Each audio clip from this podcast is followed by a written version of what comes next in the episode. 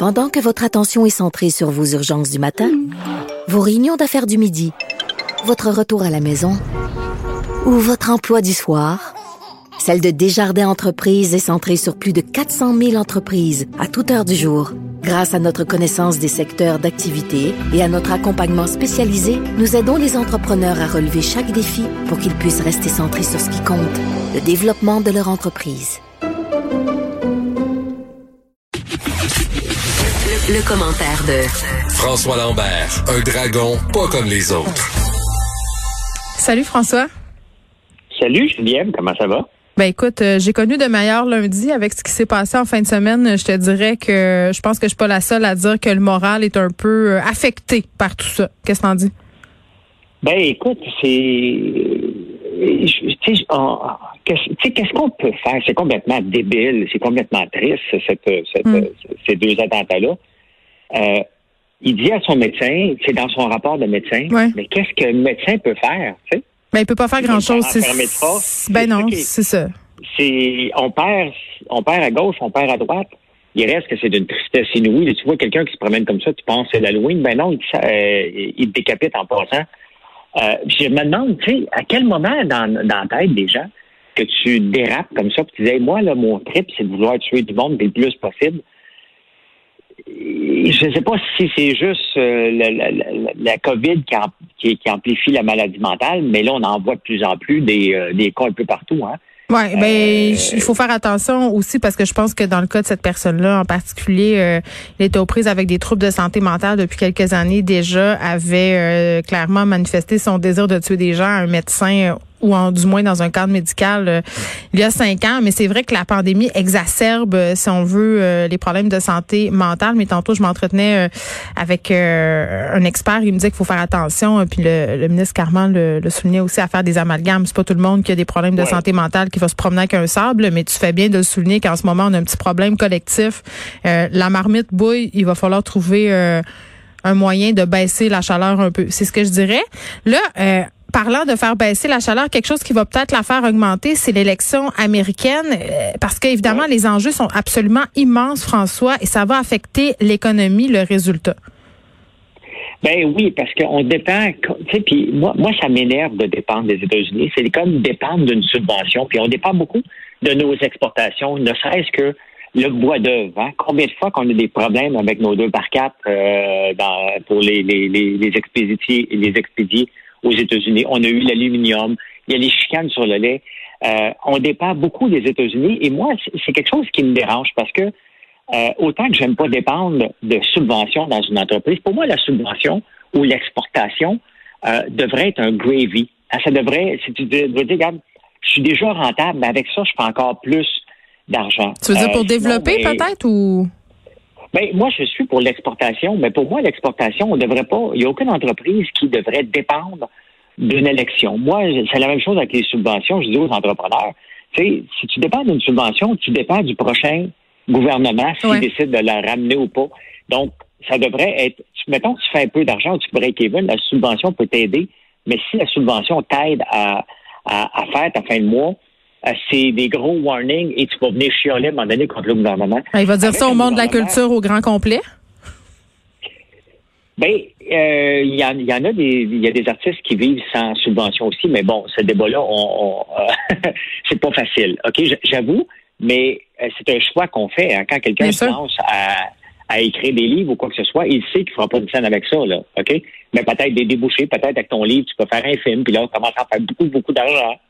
ça dépend. Il y a des gens qui vendent beaucoup de livres avant de faire des films. François, je te dis ça, mais on, oui, c'est pas la majorité. C'est pas la majorité des artistes, mais je faisais davantage euh, référence, euh, peut-être pas aux artistes eux-mêmes, mais bien aux organismes comme les maisons euh, d'édition, les théâtres. Mais mais pour moi, ça c'est différent parce que ça c'est un investissement dans la culture. On parle d'entreprise qui doit investir et qui dépend d'un gars. Là maintenant euh, bon, regardez, on va regarder les entreprises. Ici, le, cannabis est légalisé.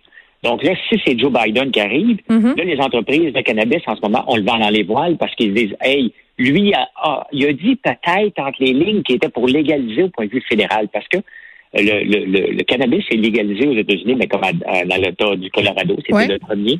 Et c'est pas là, il y a le même qui s'en vient. Donc, c'est État par État, mais la réalité, c'est que les banques sont une charte fédérale et les gens ne peuvent pas aller déposer de l'argent dans les comptes euh, qui, qui provient euh, du, du, de la vente de potes euh, dans les banques américaines. Donc, parce que c'est pas légal au point de vue fédéral.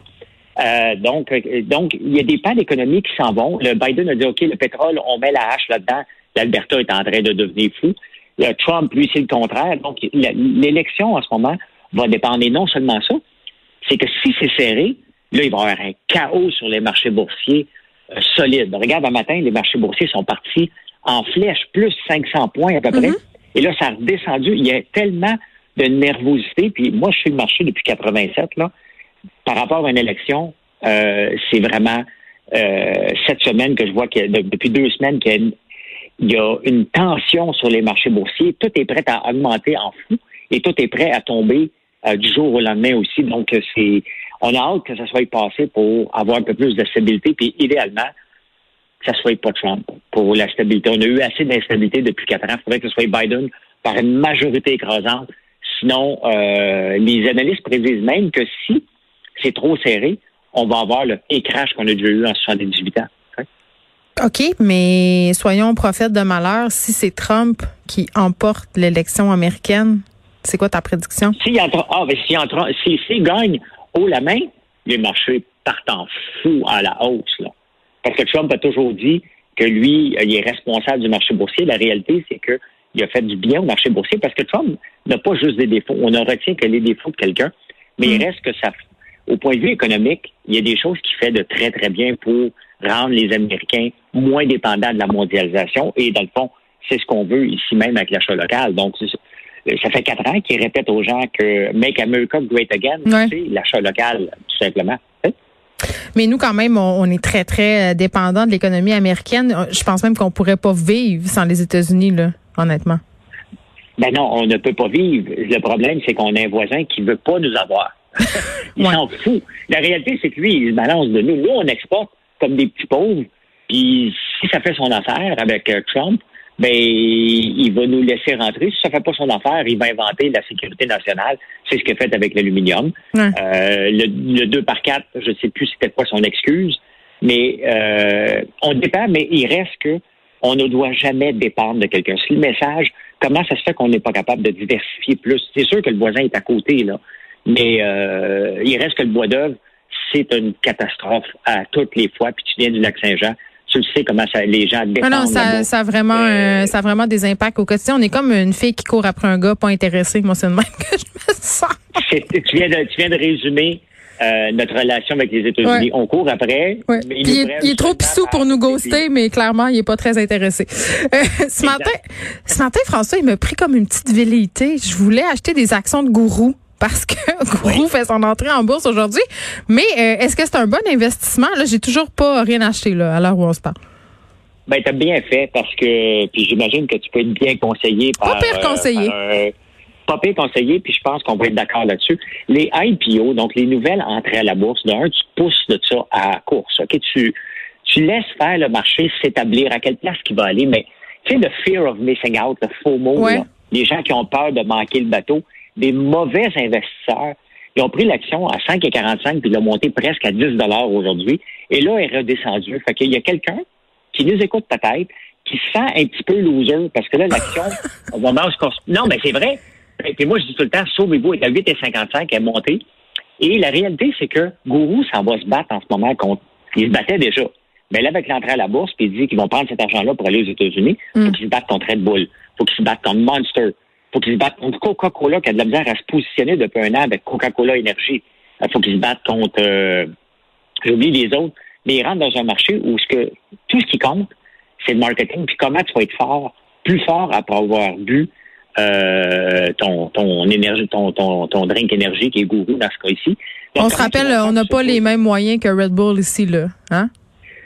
Non, mais il y a toujours moyen de faire sa place. Mais moi, avant d'investir dans Red Bull, je veux voir comment ils vont se positionner au point de vue marketing, parce que ce n'est que du marketing. On n'a pas besoin de ça dans la vie, c'est le fun à boire, là. Mais comment ils vont se positionner pour aller arracher un espace de tablette à Red Bull qui ont une capacité phénoménale, Coca-Cola qui détient aussi des actions de Monster qui ont lancé leur mm. propre énergie drink aussi. Euh, bonne chance à Guru, on veut, on veut qu'ils réussissent, là. Mais il y a des ben, ben des gens qui se sont les dents en mettant trop d'argent pour aller percer les États-Unis. Jean Coutu en est un, hein? Ils ont revenu euh, la, Ouais. la, la, la entre les deux jambes des États-Unis. Et c'est pas toujours un garant de succès. On Alors, on, leur souhaite bonne chance, mais il faut leur laisser le temps. On va suivre ça. de- À demain, Oui. François.